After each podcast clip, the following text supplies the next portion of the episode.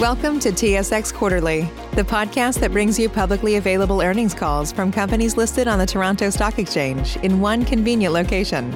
Gone are the days of looking through confusing websites. You'll find the important information right here. Enjoy the call.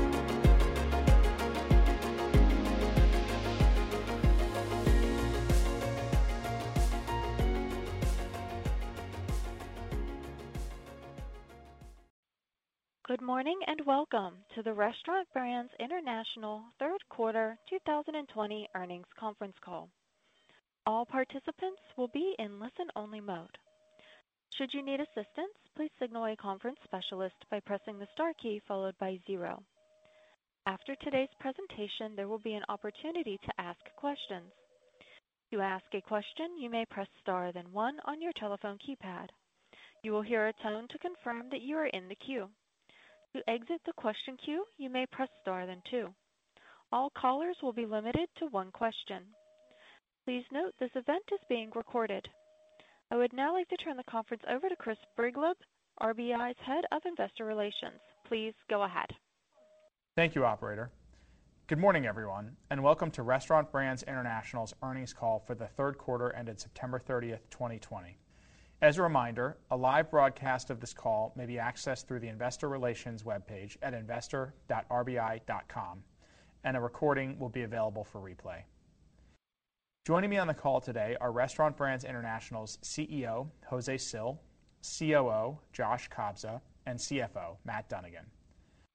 Today's earnings call contains forward-looking statements, which are subject to various risks set forth in the press release issued this morning and in our SEC filings. In addition, this earnings call includes non-GAAP financial measures. Reconciliations of non-GAAP financial measures are included in the press release available on our website.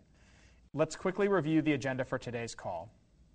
Jose will start with some opening remarks on our performance during Q3 and our ongoing recovery from the COVID-19 pandemic before providing additional detail around our performance at Tim Hortons, Burger King, and Popeyes.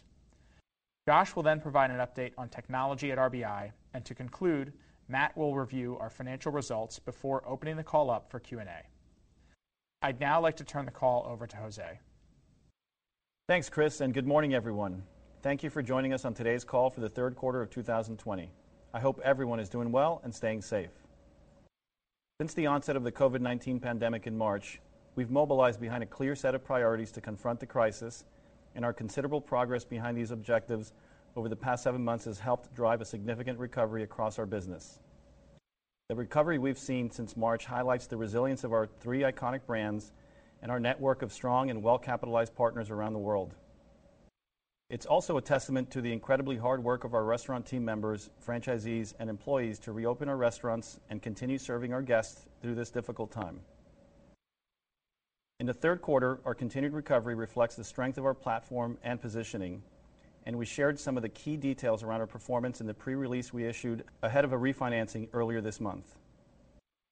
Through September, we've reopened nearly 6,000 restaurants globally since the peak of the crisis, and as of the end of Q3, over 96% of our locations are open worldwide.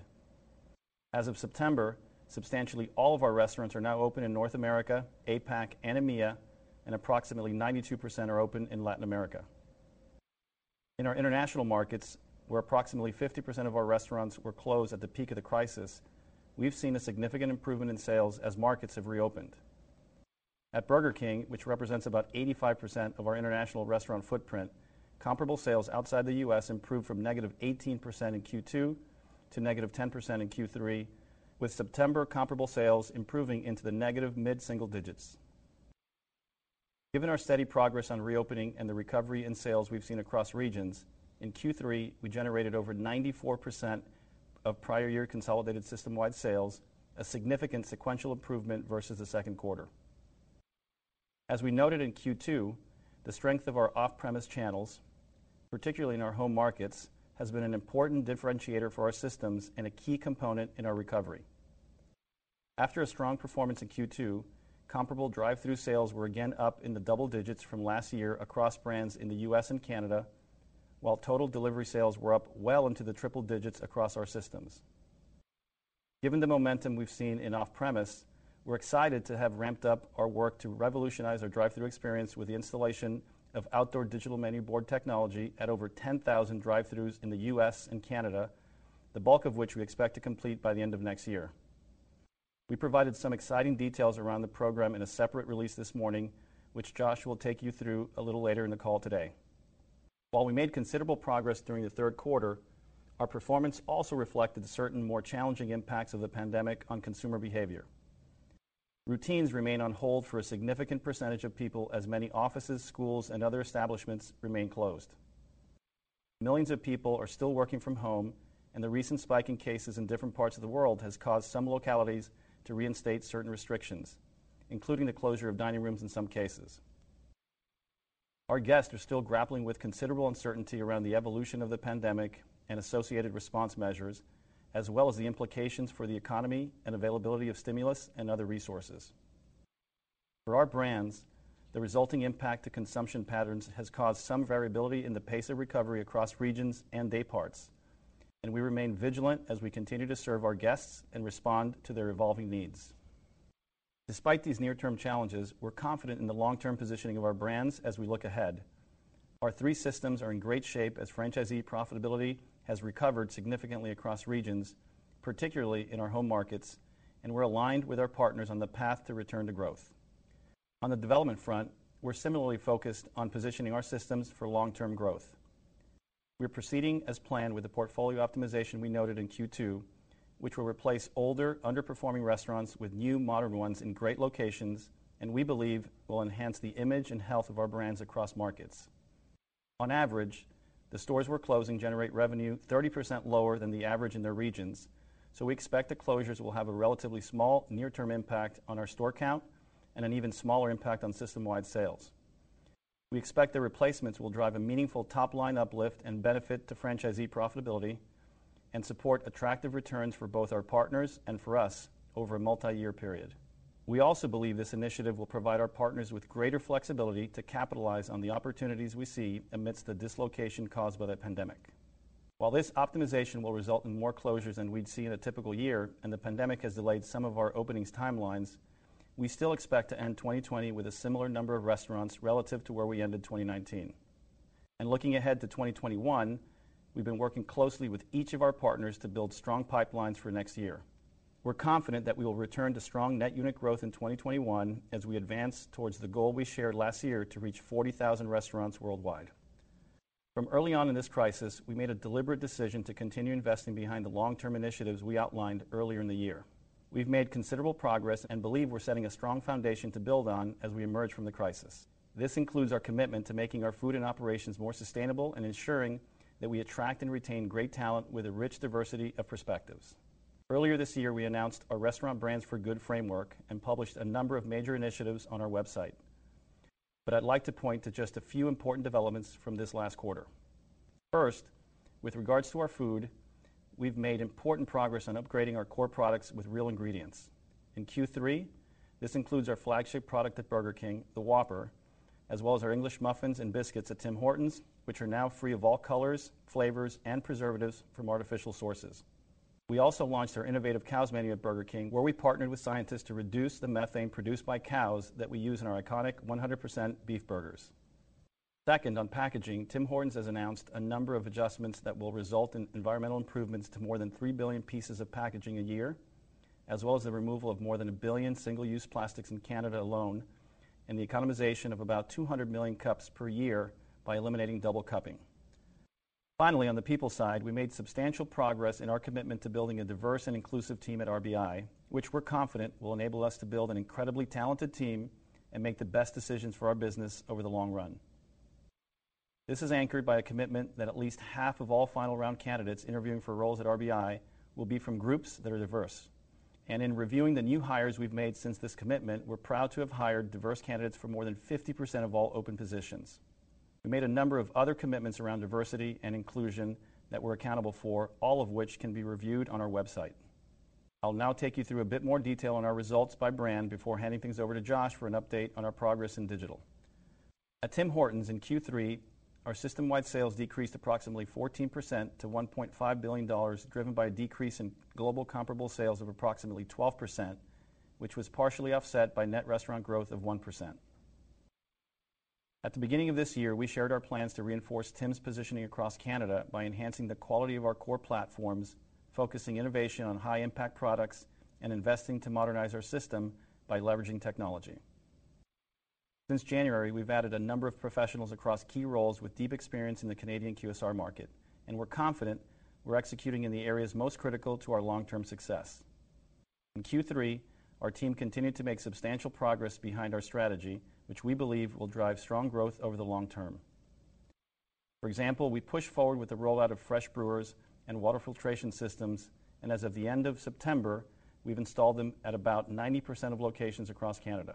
Since the start of the year, we've seen a substantial improvement in product satisfaction scores nationally and an increase in our already significant market share leadership in coffee. We've also completed market tests for the relaunch of our dark roast blend, which will roll out across Canada in early 2021 and will reinforce the depth and quality of our most important platform. In addition, as mentioned earlier, we're excited to have restarted the installation of outdoor digital menu boards in our drive-thrus across the U.S. and Canada, and while it's still early, we're encouraged by the sales impact we've seen at the nearly 800 locations we've upgraded so far. Our network of drive-thrus is by far the largest in Canada and has been a particularly important differentiator since the onset of the pandemic, and as a result, we believe this investment will have an especially pronounced impact. We expect to have upgraded all of our Tim Hortons drive-thrus in the U.S. and a little less than half of our 2,700 drive-thrus in Canada by the end of this year and upgrade the remaining Canadian locations in 2021. We've also made important strides in digital at Tim's during Q3, especially through our Tim's Rewards program. Over the course of the quarter, we continued to ramp up our personalized offers and CRM capabilities, and though we're still in the early days, our targeted offers contributed approximately 1% to comparable sales for Q3. We're pleased that the investment we've made to scale the program over the last 18 months has started to bear fruit and believe that Tim's Rewards will be a powerful tool to engage with our guests, particularly as they reestablish their routines. We're confident that our progress behind these core initiatives will put Tim's on a path to strong long-term growth in Canada as we emerge from the pandemic. As I mentioned earlier, however, in Q3, the pandemic continued to have a substantial impact on activity levels in Canada that resulted in an uneven pace of recovery in sales at Tim's. In Canada, comparable sales declined 14% for the quarter, driven by a continuation of the trends we noted during our remarks for Q2. The spread of COVID-19 and resulting stay-at-home orders have had an especially significant effect on high-frequency, routine-based visits in the morning, which are a particularly important part of our business in Canada, given our high rate of visitation. This is especially true in large metro areas like Toronto that have large commuter populations. Since the beginning of the crisis, many Canadians have paused their normal commuting routines. Using third-party mobility data, we saw transit activity fall by as much as 80% in March and April, and it was still down by about 50% in July. It's worth noting that transit mobility data did show incremental improvement in August and into the beginning of September, which we believe contributed to a slight sequential improvement in comparable sales in each month. In the back half of September, the increase in cases of COVID-19 and reinstatement of restrictions in different parts of Canada had a negative impact on mobility. As cases have continued to increase, municipal governments have reimposed restrictions, including a mandate to once again temporarily close dining rooms in Ontario in early October. As a result, the environment in Canada remains challenging. In this context, we've rolled out a number of proactive measures to drive sales in less affected day parts at lunchtime and in the afternoon. We brought back our popular Oreo Iced Capp, which helped drive positive growth in our cold beverage lineup in August and September and saw a strong positive reaction to our new Crispy Chicken and Roast Beef Craveable Sandwich line. While shorter term in nature, both of these products are high quality and offer compelling everyday value, characteristics that tie directly into our longer-term positioning. Despite the near-term challenges stemming from the pandemic, we continue to execute on a strategy for long-term growth. We've made significant and steady progress through the first three quarters of this year and believe we're taking the right steps to emerge even stronger on the other side of the crisis. Even considering the recent spike in cases, we believe our system is well-positioned given the strength of our off-premise platform and the unique position our brand holds with millions of Canadians. From a franchisee perspective, restaurant-level profitability has improved in every month since March, and the vast majority of our franchisees exited Q3 with healthy balance sheets. It's important to note that prior to the pandemic, our restaurants started from a strong sales base. And as our system has recovered, unit economics continue to be strong, and nearly all of our franchisees are well capitalized. We've maintained frequent communication with our system and work closely with our advisory board and are thankful to have a strong relationship with our franchisees who share our confidence in the long-term vision. Turning to Burger King, in Q3, our system-wide sales decreased approximately 8% to $5.5 billion, driven by a decrease in global comparable sales of 7% and temporary closures in our international markets, which were partially offset by net restaurant growth of approximately 2.5%.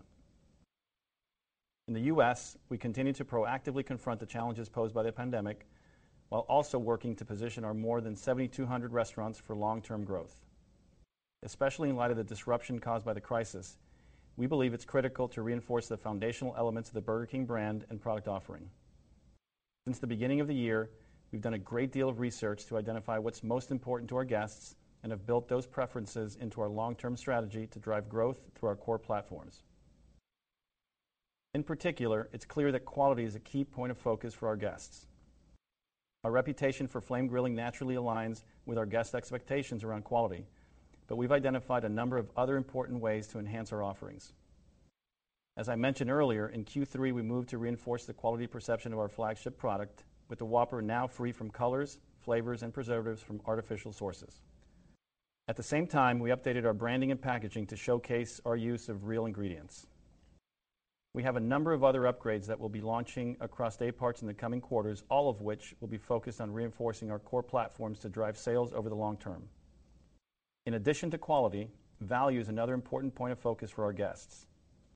In recent quarters, we've seen success with limited time offers like our Dollar Nuggets, our 5 for $4, and our 2 for 5 deals, and we've sharpened our focus on the value for money equation as we move into 2021.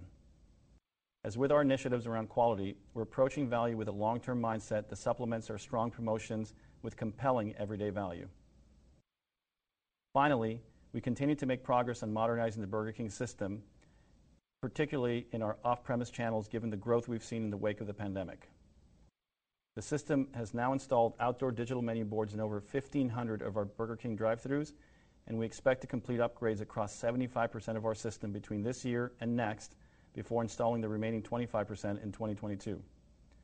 Josh will provide more details in a few minutes, but we believe this technology will be an incredibly valuable tool to improve guest experience and drive sales in our largest channel. While we made substantial progress behind these long-term initiatives in Q3, we saw a mixed pace of recovery across different parts of our business as the pandemic continued to have a pronounced impact on consumer behavior.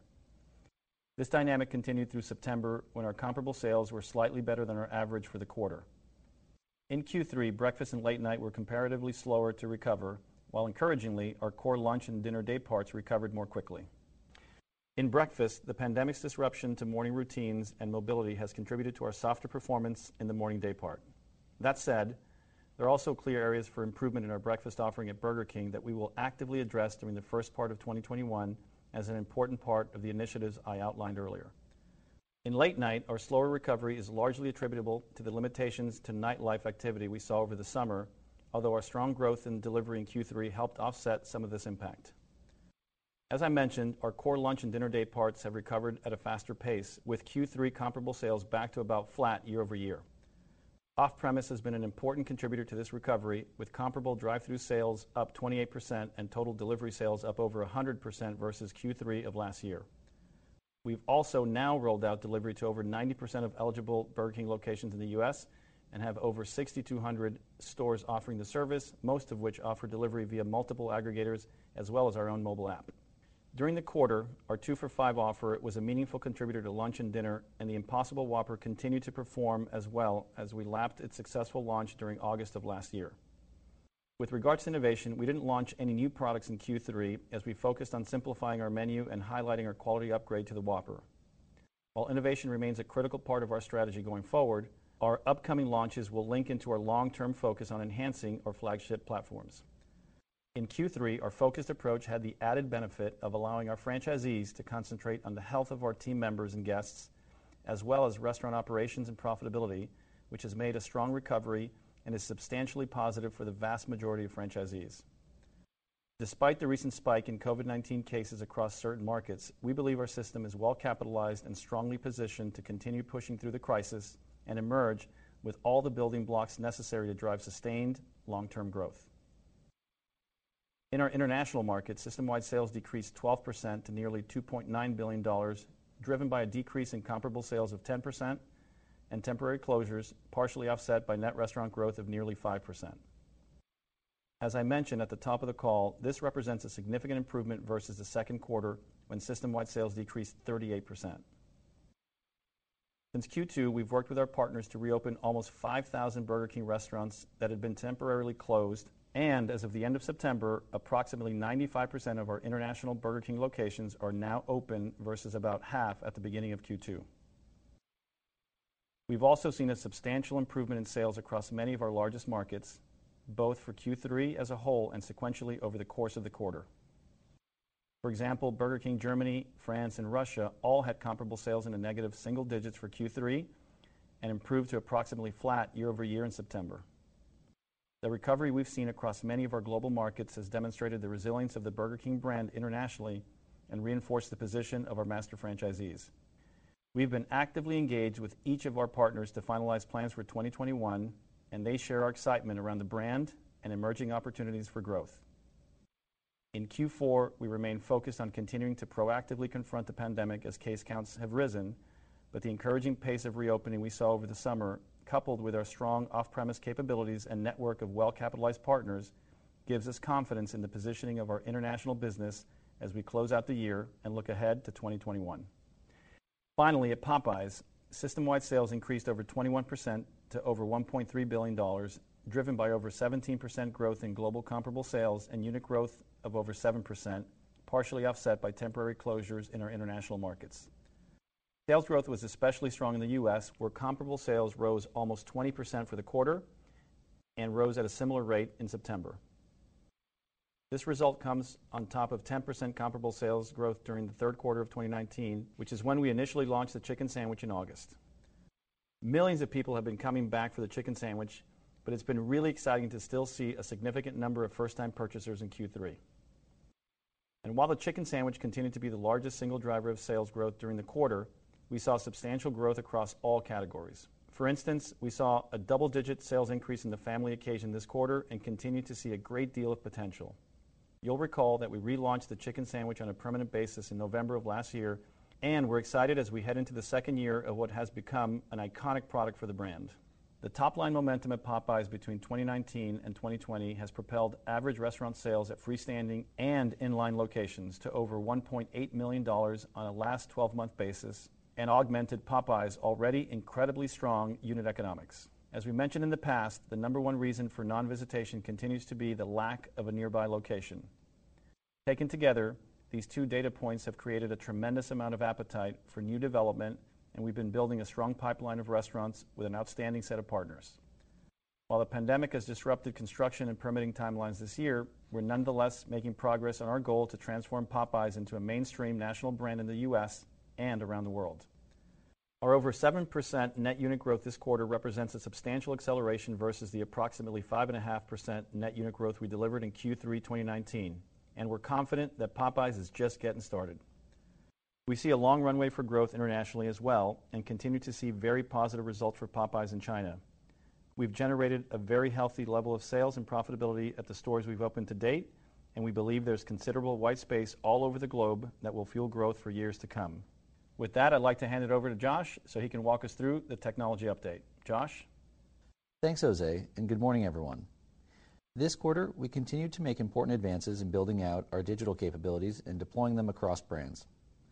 With many elements of our technology infrastructure now in place and fully integrated, we've increased our focus on improving and personalizing our interactions with our guests through our digital platforms.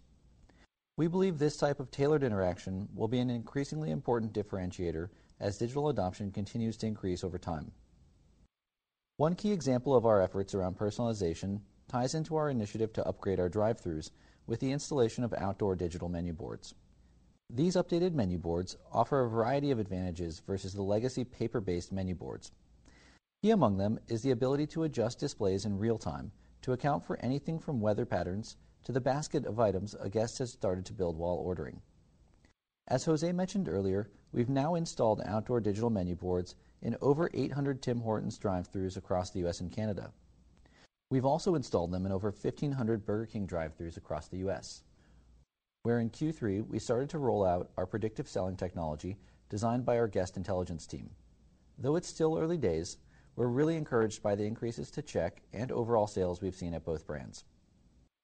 In addition to personalization, the digital menu boards we're installing also have the functionality to add remote, contactless payment to allow guests to both order and pay at the menu board and speed up our drive-through lanes. And we're about to go into field testing with one of our long-standing payment providers. We've also designed the menu boards to be easily modified to integrate loyalty scanning at the menu board to simplify operations at the pickup window and improve speed of service. We're really excited about the potential this technology upgrade has to transform our guest experience in our most important channel and feel that there is no better time than now to make this significant investment. At Tim's and Burger King, we expect to install about 40,000 screens at over 10,000 drive-thrus in the U.S. and Canada, the considerable majority of which we expect will be completed by the end of next year. Another key example of our progress on personalization in the third quarter is our Tims Rewards program. As Jose mentioned, we are now pushing out personalized offers at scale, and we're really encouraged by the level of engagement we've seen. These offers have had an increasingly positive impact and added approximately 1% to our comparable sales for the third quarter. As we've ramped up our tailored offers, increasing digital registration remains a key priority so that we can actively engage with our guests and maximize access to personalized rewards. We've already made significant progress on this front, and in late September, we announced some important changes that we expect will further boost registration. With these changes, which will go into effect this week, we expect to convert to an all-registered program throughout the fourth quarter. Ahead of the shift, we've rolled out additional signage and provided special training to our team members in store to highlight the benefits of registration and make the process simple and easy. We also recently activated delivery directly through the Tim's mobile app, giving guests another compelling reason to join our integrated platform.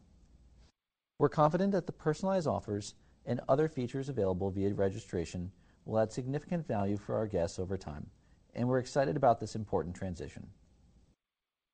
Overall, we saw significant growth across our digital channels in the third quarter, continuing the trend we've seen since the onset of the pandemic. On a year-over-year basis, digital sales in our home markets grew more than 100%, while on a quarter-over-quarter basis, they grew well into the double digits. In Q3, digital sales in the U.S. represented 8% of total sales at Burger King and 15% of total sales at Popeyes. And at Tim Hortons in Canada, digital sales represented 20% of total sales during the quarter. I'll now turn things over to Matt to provide additional detail around our financial results. Thanks, Josh, and good morning, everyone. Our results for the third quarter reflect a continued recovery across our business. Consolidated system-wide sales were approximately $8.3 billion, representing a 5% decrease year-over-year, but a nearly 30% sequential increase versus the second quarter. In the third quarter, consolidated adjusted EBITDA was $561 million, representing a nearly 6% decrease on an organic basis year-over-year, but an increase of over 55% versus the second quarter. In addition, our adjusted EBITDA growth was approximately in line with our system-wide sales growth in the third quarter. We did see a continued impact to adjusted EBITDA growth from our ad funds in Q3, although we saw a reversion of the trend we've called out in recent quarters.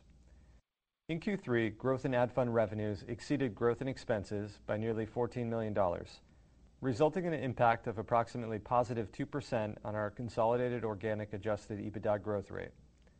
Offsetting this impact was the shift we saw in sales mix across brands, reflecting a relatively greater decline in sales at Tim's, where in addition to franchise royalties, we also generate EBITDA from property and supply chain activities. Moving on to segment-level performance, at Tim Hortons, our third quarter adjusted EBITDA was $258 million, which represents a decrease of approximately 13% on an organic basis. This decrease was driven primarily by an approximately 14% decrease in system-wide sales, which included an approximately 12% decrease in global comparable sales that was partially offset by global net restaurant growth of 1%. The year-over-year decrease in adjusted EBITDA at Tim's also reflected a decrease in supply chain sales, which was driven by the decline in restaurant traffic and volumes we experienced during the quarter in Canada. The rent relief we provided to Tim Hortons restaurant owners in Canada has continued to diminish and impacted our growth rate at Tim's by just negative -1 in the third quarter. And finally, approximately half of the ad fund-related positive impact to consolidated adjusted EBITDA was attributable to Tim Hortons and increased our Tim Hortons adjusted EBITDA growth by approximately 2%. At Burger King, third quarter adjusted EBITDA was $245 million, representing a year-over-year organic decrease of approximately 2%, driven primarily by a decrease of nearly 8% in system-wide sales. The change in system-wide sales reflected a decrease in global comparable sales of 7%, as well as the temporary closure of some of our restaurants due to the COVID-19 pandemic, which were partially offset by global net restaurant growth of over 2%. Our adjusted EBITDA growth this quarter also reflected a decrease in G&A expenses at Burger King, primarily from temporarily reduced travel and certain fees, which increased our Burger King adjusted EBITDA growth rate by approximately 2%. In addition, approximately half of the ad fund-related positive impact to consolidated adjusted EBITDA was attributable to Burger King and increased our adjusted EBITDA growth rate for the brand by approximately 3%. At Popeyes in the third quarter, adjusted EBITDA was $58 million, up over 24% organically year-over-year.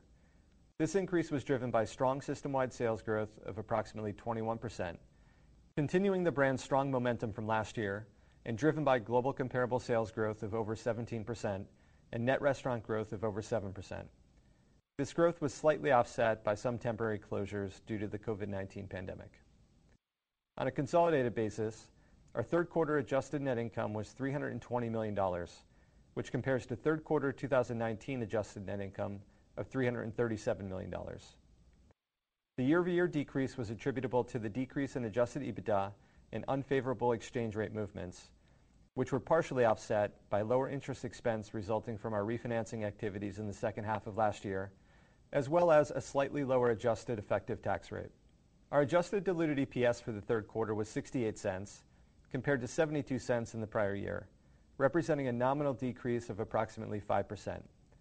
Included in this decrease is a $6 million headwind from unfavorable foreign exchange movements. Absent this, our organic EPS growth rate would have been approximately -4%. Our third quarter 2020 adjusted effective income tax rate was again just under 18%, reflecting the larger relative decline in income we've experienced at Tim Hortons, which carries a higher tax rate. However, it's important to remember that the rate in any given quarter can vary, and we may see additional volatility moving forward as our mix of income continues to evolve. Turning now to our cash flow and capital allocation. During Q3, we continued to see a significant stabilization across our business. Our strong balance sheet and high degree of cash flow conversion have allowed us to maintain a proactive approach to confronting the pandemic and provides us with valuable flexibility as we navigate through this to the other side of the crisis. Despite the ongoing impact of COVID-19, we generated $380 million of free cash flow in Q3, calculated as the sum of operating cash flows less CapEx, which we believe further highlights the resilience of our business model. Given the timing of disbursements between Q2 and Q3, we paid two quarters worth of common dividends and partnership exchangeable unit distributions in Q2 and made no dividend payments or distributions this quarter. This morning, we announced that the RBI Board of Directors declared a dividend of $0.52 per common share and partnership exchangeable unit of RBI LP payable on January 5th, 2021. The flexibility our balance sheet affords us has also allowed us to be opportunistic in terms of capital allocation. As we've noted in the past, when holders of our exchangeable units elect to convert, we can choose to exchange those units for cash from the company or for common shares. In September, we took advantage of one such conversion and exchanged approximately 6.8 million units for $380 million in cash and canceled all of those units following the completion of the exchange in early October. Given the strength of our long-term prospects and resilience of our business model, we believe this transaction represented a compelling use of capital while also maintaining complete flexibility and optionality as we continue to invest in the business and drive meaningful long-term value creation for shareholders. On the investment front, as we mentioned, we moved forward with several strategic initiatives in Q3, including the installation of outdoor digital menu boards at our Tim Hortons and Burger King locations in our home markets. We believe this investment will meaningfully enhance our drive-thru experience at a critical time and solidify a key point of differentiation for our brands. In Q3, we also continued to make progress on our project to expand our distribution centers in Canada. With facilities in Calgary, Alberta, and Debert, Nova Scotia, fully operational as of this summer, and the third facility in British Columbia ramping up now.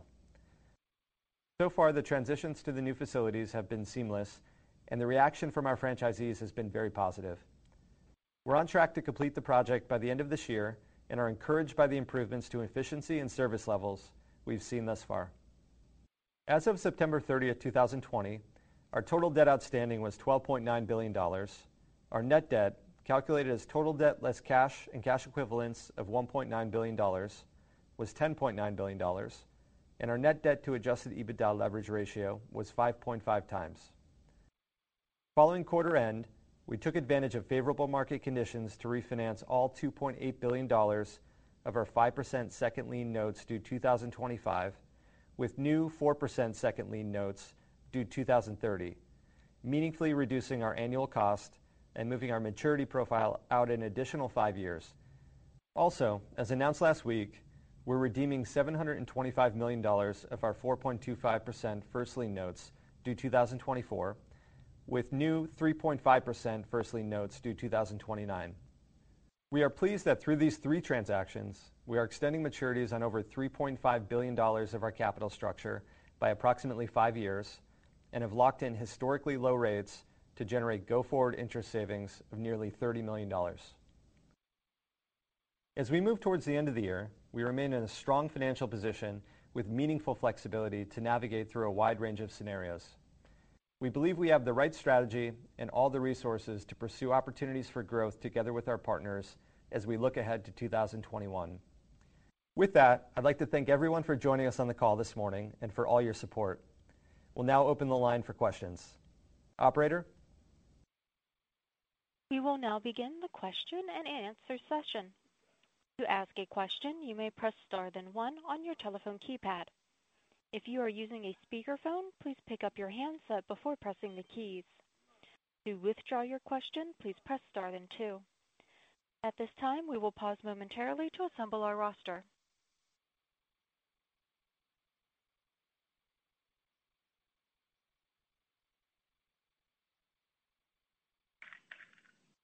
And our first question will come from Nicole Miller of Piper Sandler. Please go ahead. Good morning, and thank you for the update. Um, in terms of franchisee cash flow, I'm wondering what level of comp makes them whole, either on a year-over-year basis or maybe what the prior plan was pre-pandemic. If you could just compare and contrast what might be store-level margin or labor benefits. I'm thinking it's less comp than we might think and could even be a negative comp. And then you have a very committed pipeline for development. So when you think about that playing out, what is likely to happen first, a return to 5%+ plus global BK growth or a possible acceleration for Popeyes into the double-digit range? Thanks. Hey, Nicole. Thanks for the question. Uh, it's Matt here. I think on the first part here, uh, in terms of your question around um, franchisee profitability and cash flow, I think it's really both sides. Um, you know, we've seen um, Um, a good recovery in sales from the lows of the peak of the crisis. Uh, but that's also been combined uh, with some really strong operational uh, adaptation by our franchisees. Um, plus the work that we've done you know, together with our franchisees and some of the support programs that were put in place in the early days. And I think you know, where we see ourselves now is you know, we've gotten back to you know, pretty healthy average restaurant sales across our brands with with strong unit economics. Uh, then on top of this, there's been some cash flow savings, as we mentioned uh, earlier in the year. Um, some of the capital uh, projects were paused, and so there's been some cash flow savings there. So I think overall, we're pretty confident you know, our franchisees will end the year in a strong position to return back to growth and and are in a pretty healthy position as it relates to profitability as well as cash flow. Um and then I think, you know, in terms of your second question on development, we've been working uh, hand in hand with our partners, as we mentioned last quarter, uh, to you know, build strong pipelines uh, of growth for next year. I think we've you know, we've made good progress shoring up capital and making plans and budgeting for growth with our partners, and they're very eager, as we are, to return to growth as part of you know, the expansion of their business and their value creation as we head into next year. And we feel very confident that we have the right partners that have will have access to capital as we move forward uh, to move back to our, uh, you know, our pace of growth and our goal of getting to 40,000 restaurants over the next eight to 10 years. Thanks for the question. Our next question comes from John Glass of Morgan Stanley. Please go ahead. Thanks, and good morning. Uh, first, I had just a clarification, then a question. The clarification, Jose, is I think you gave some color on September for some of the brands, but could you just be clear what maybe the exit rate was for the Burger King U.S. business and the Tim's Canada business, and if there's any way you want to kind of color what you think September, uh, October looks like? And then the question I have is, how are the menu board uh, installations funded? Is that through the franchisees? Is it through the ad fund? Is it through the is there a corporate contribution? What's the cost, and how is that funded for those menu board installations? Hey, John. Thanks for the question. Um, we'll start um, with the second question on um, menu board installation. Matt, you want to touch on that briefly?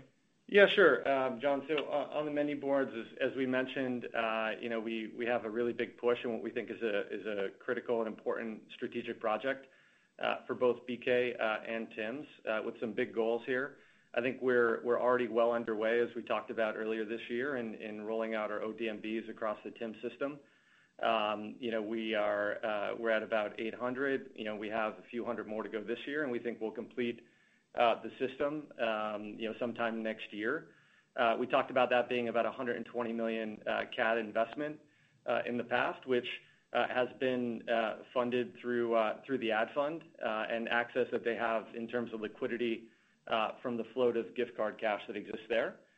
Uh and then you know, on the BK side, I think we're also moving pretty quickly here and very excited about Uh, rolling out ODMBs across the system. We've been making good progress. I think you know, Josh touched on that uh, in the prepared remarks. Um we've uh we've had uh, good alignment with our partners around you know, the business case and the opportunity of rolling out ODMBs, and they're excited about the project and aligned with the timeline. I think in terms of funding for those, you know, where we're involved in the property, which is a little bit more limited in the U.S., um, there's contributions that we would make. Um, but by and large, I think it's uh it's a rollout plan that uh that our partners at BK are aligned with uh, and excited about rolling out. Thanks, Matt. And John, on the first question, um, as I discussed in my prepared remarks, uh, we saw strong quarter-over-quarter recovery for Tim's in Canada uh, from a low of about -30% in Q2 in same-store sales to about 14% negative in Q3. Um, we saw in Q3 the continuation of the factors we noted in Q2, obviously, uh, breakfast being the most impacted and that being an important uh, high-frequency, routine-based visit for the Tim's business. Um, we saw that continue to be an impact uh, in the third quarter.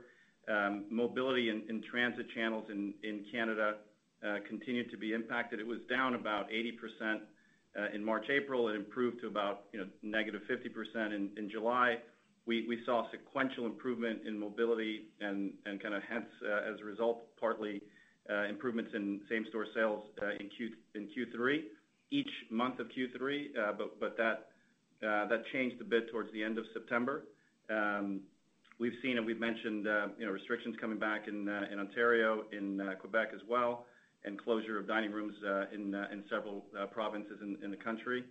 On the positive side, you know, we saw continued improvement uh, off-premise uh, with drive-thru and our digital business continuing to grow. So uh as we as we headed out of uh, September, the the situation is is um, is currently still quite um, you know quite dynamic, and we're working very closely with our franchisees and our partners uh in uh in Canada to ensure we continue to focus on the things that we believe Uh, having an impact with uh, the guest experience, uh, safety protocols, focusing on our quality products, including coffee and some of the other breakfast items that we've touched on, as well as investing in technology through the drive-throughs as well as our loyalty program. And then with Burger King, It was relatively consistent throughout the quarter. Um, we had the strong lap versus Impossible in August, but we saw the business roughly in line throughout the quarter.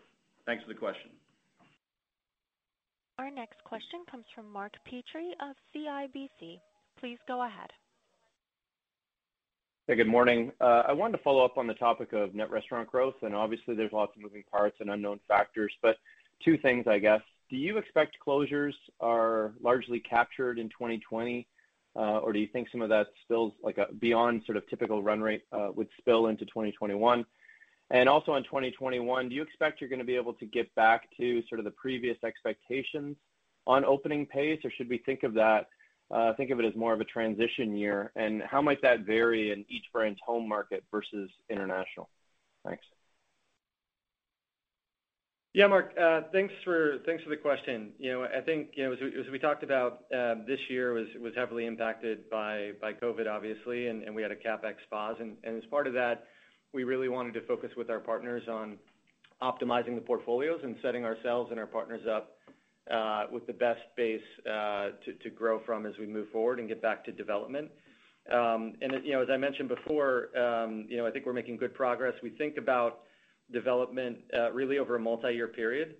Um, and we've been really focused here over the last few months on capital reinforcement and balance sheet management with our partners as we go through 2021 uh, planning and development. And at the same time, you know, look to optimize those portfolios as we talked about.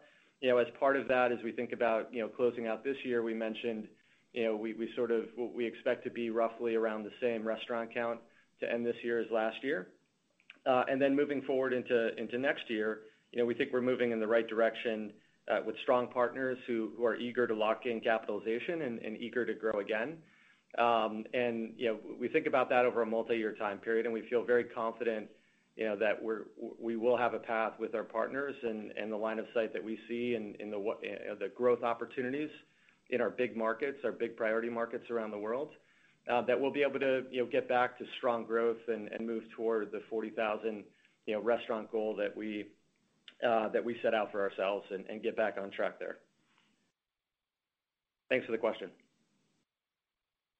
Our next question comes from Dennis Geiger of UBS. Please go ahead.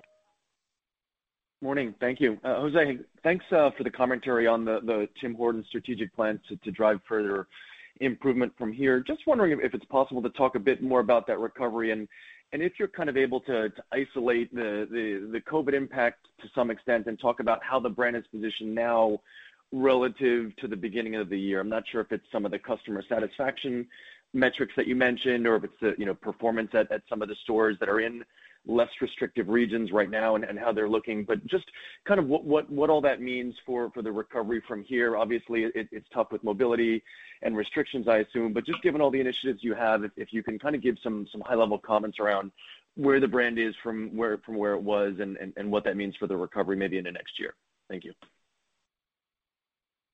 Hey, thanks for the question, Dennis. Um, yeah, look, I touched on, uh, in quite a bit of detail, our Q3 performance. I think despite some of the near-term challenges, we're making significant progress behind the long-term initiatives that we laid out uh, at the beginning of the year. Um, as you'll recall, uh, the three areas we talked about and are focusing on quite intensely are quality of our core platforms, modernizing or modernization of the brand via technology at the drive-thru as well as Uh, through our loyalty program, uh, and then innovation in high-impact uh, products and platforms that support the core.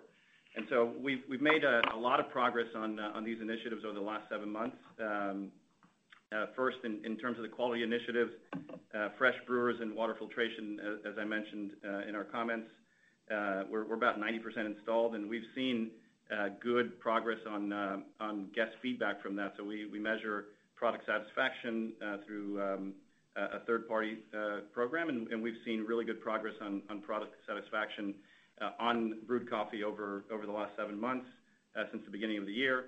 Um, we've seen improvements as well in market share on brewed coffee and other specialty items as well. There's there's been good um, good data points to suggest that we're making progress in the things that we felt were important and we prioritize on the quality side with fresh brewers and water filtration on our core platform.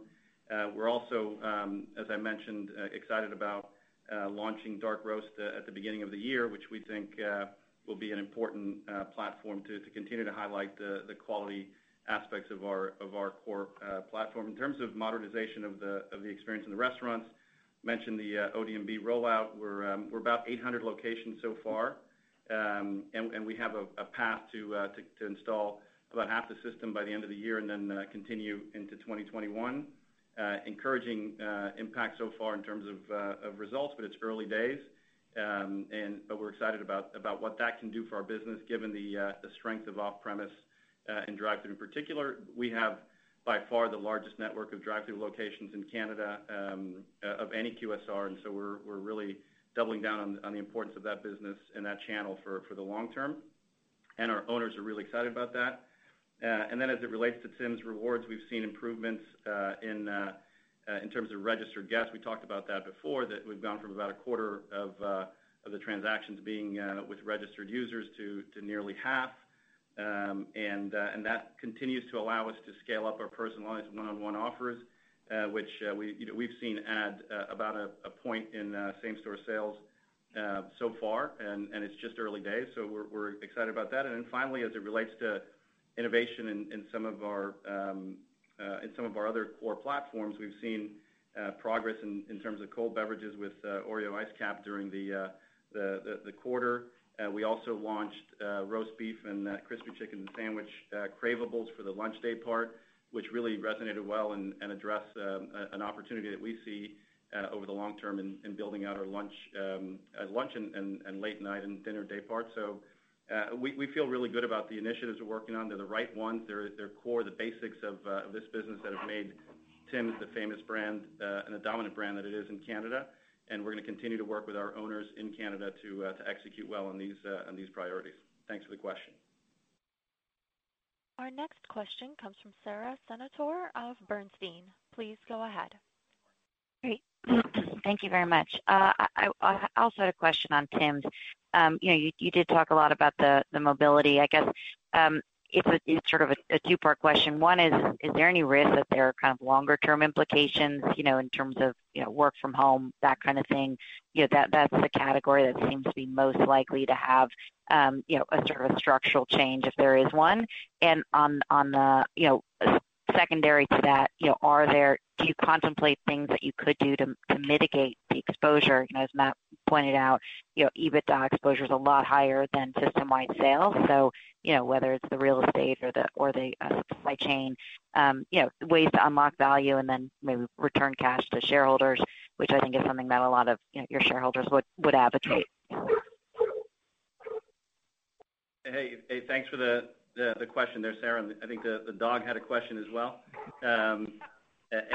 Anyhow, I'll talk I'll touch on the first point, and and Matt, maybe you can you can touch on the second point. I think as it relates to uh to mobility in in Canada, it's really it's hard to. I'm not in the business of uh of predicting or projecting, so hard to tell how this is going to evolve in the in the coming quarters. Our our focus has been on on ensuring in the in the immediate term, ensuring that we deliver our great products, our coffee and our baked goods and donuts and other products safely. Uh, we're working very closely with our owners to ensure we do that consistently uh, across the country, and I'm really proud of the work that our franchisees, our owners have done, have uh executed and done over the last uh, seven, eight months, as well as our teams. Uh so on that front, we're very focused and continue to be focused on executing our game plan, our short-term game plan, and then continue to invest heavily into our long-term plans that I just kind of laid out in response to Dennis's question related to modernizing modernization of the brand on the drive-thru side and then loyalty, uh, continuing to invest in quality on the product side, on the coffee side, and then innovating where we think there's an opportunity to to innovate to drive uh, uh, frequency and and uh and trial. So we're we're excited about the long term. We continue to stay vigilant in the short term and make sure we do the right thing for the business. And then how this evolves, we'll continue to stay close to it and keep you posted on our progress. Yeah. Uh, Sara, I think you know, José uh, Jose sort of um, you know, uh, described everything very very well there in terms of the core priorities. But I think, you know, just overall in thinking about um, you know, how we move forward and how we set ourselves up you know, in the best possible position to deliver and grow over the long term, I think you know, it's all about the long-term plans. It's all about, you know, investing and, you know, sticking to our investment behind, you know, the quality of our core platforms, the innovation that we talked about, Um, and investing, I think importantly, uh, investing uh, to modernize our brands uh, via tech and focus on off-premise. And so you mentioned, on, the real estate side, we participate in the real estate across Canada, and we think, you know, that's a great opportunity for us to really, you know, take advantage of the amazing asset that we have in the Tim Hortons system and the network of drive-throughs and off-premise capabilities that we have across the country and push that, you know, even further to the next level as we think about uh, uh, modernizing our drive-through capabilities uh, and integrating tech even more into what we're doing through our loyalty program, where, you know, as Josh mentioned, we've made a ton of progress over the past year in moving that forward into, um, you know, an impactful program that's driving positive incremental, you know, returns for us. And then I think along the way, as we continue to invest behind, know, our core behind our core products, uh, as we talked about, you know, with the with the Fresh Brewer rollout and some of the early success we've seen there in terms of product satisfaction and and share, um, we think those things are gonna position us, uh, you know, very well to come out uh, of this situation stronger than, you know, when we entered and be on a good path to drive growth in Canada over the long run. Thanks for the question. Our next question comes from Chris Carril of RBC Capital Markets. Please go ahead. Hi, good morning, and uh, thanks for taking the question. So, uh, given the continued industry-wide focus on drive-thru, and in your case, the rollout of the digital menu boards, where's your current thinking on the reopening of dining rooms? I mean, obviously, there are safety and capacity restriction considerations, but curious to hear how you're weighing other factors as those restrictions or concerns are alleviated, you know, primarily the benefit to margins from focusing on drive-thru. And then related to this, um, how would you characterize drive-thru efficiency and capacity currently, given utilization and where sales are today? Great. Thanks, Chris, for the question. I'll take the first one. I think as it relates to dining rooms uh, and the reopening uh, of dining rooms, we're obviously the first priority there uh, is ensuring that we do it safely, and we're working closely with, you know, at the local and municipal level, uh, both with the communities as well as with our franchise owners to ensure we do that safely. Our teams have put um, incredible uh, focus uh, on what procedures and what steps we need to take to do so um, in a safe manner. We've added PPE and all these all sorts of other protections in the restaurants to ensure that our team members as well as our guests feel safe. Um, you know, we have a strong off-premise business. We have a strong drive-thru as well as digital uh, business delivery, as well as uh, mobile order prepayment and curbside pickup, which allows us uh, to operate well and continue to serve guests in almost any circumstance and to do so safely. Um, you know, as it relates to, there's different unit economics for each of these service modes, but our focus is on ensuring that we do so. We serve our guests any way they want um, and do so in a safe manner, and that'll continue to be the focus of our teams and our business at this time. Josh, you wanna touch on the second question on uh on drive-through? Yeah, Chris, thanks for for the question. Just with respect to the question of drive-through efficiency and capacity, certainly the the shift to more off-premise and and more volumes in the drive-through where we've seen a ton of growth does put some pressure on the drive-through. And I think you've seen us have a lot of focus on on operations and a lot of focus on simplicity of our offering and and less innovation. Uh, that's allowed us to work with our franchisees a lot more on operations and speed in the drive-thru.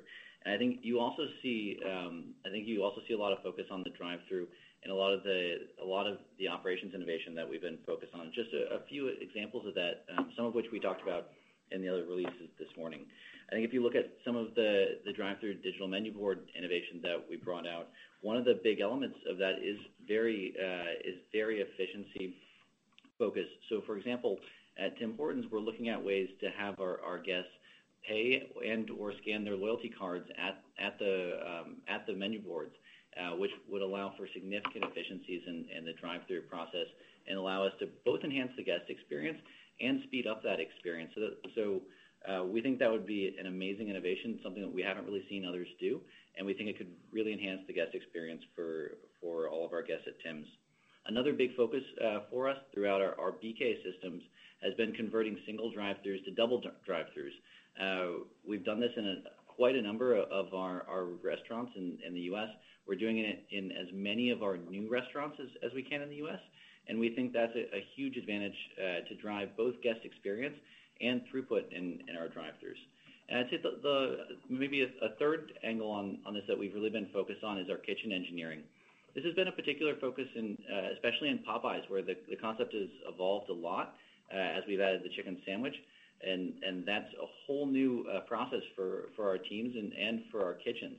So we've been looking at ways to make our kitchens more efficient and allow us to drive uh, faster drive-through throughput. So we're doing a ton of work on this front to make sure that we can drive greater efficiency in our drive-throughs and continue to make the guest experience better every day.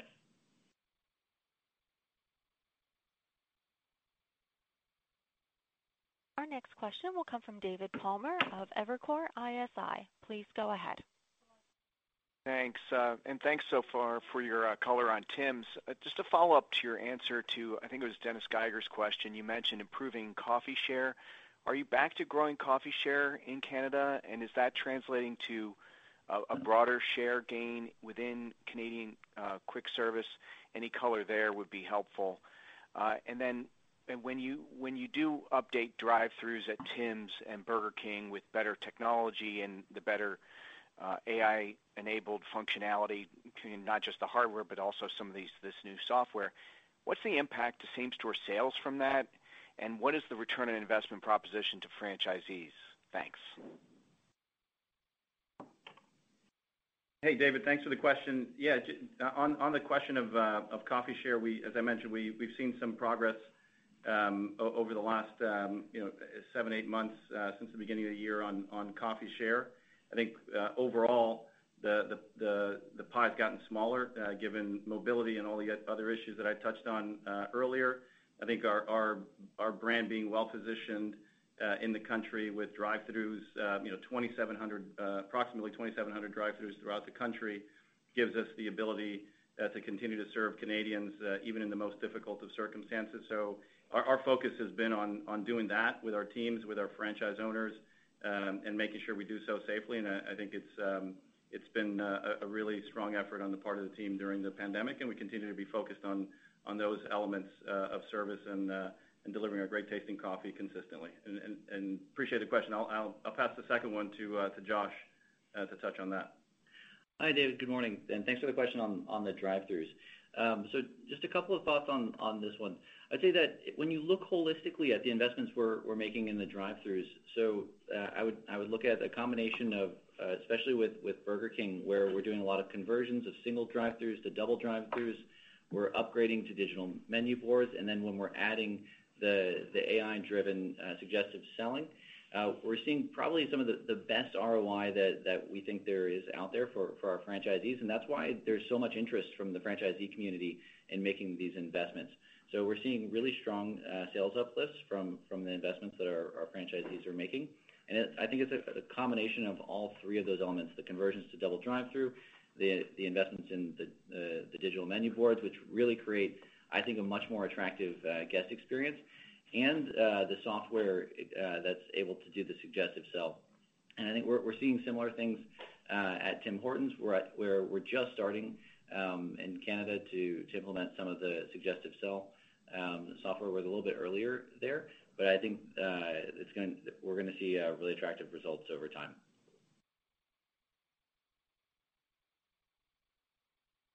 This concludes our question and answer session.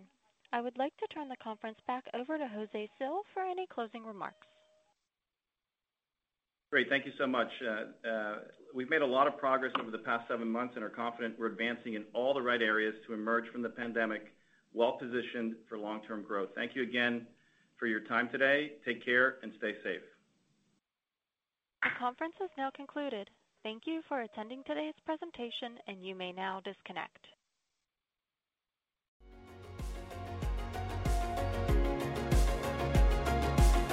Thank you for listening to TSX Quarterly. If you enjoyed the cast, remember to leave a good rating. And remember, for any additional inquiries, please consult the company's investor relations section on their website. See you next time.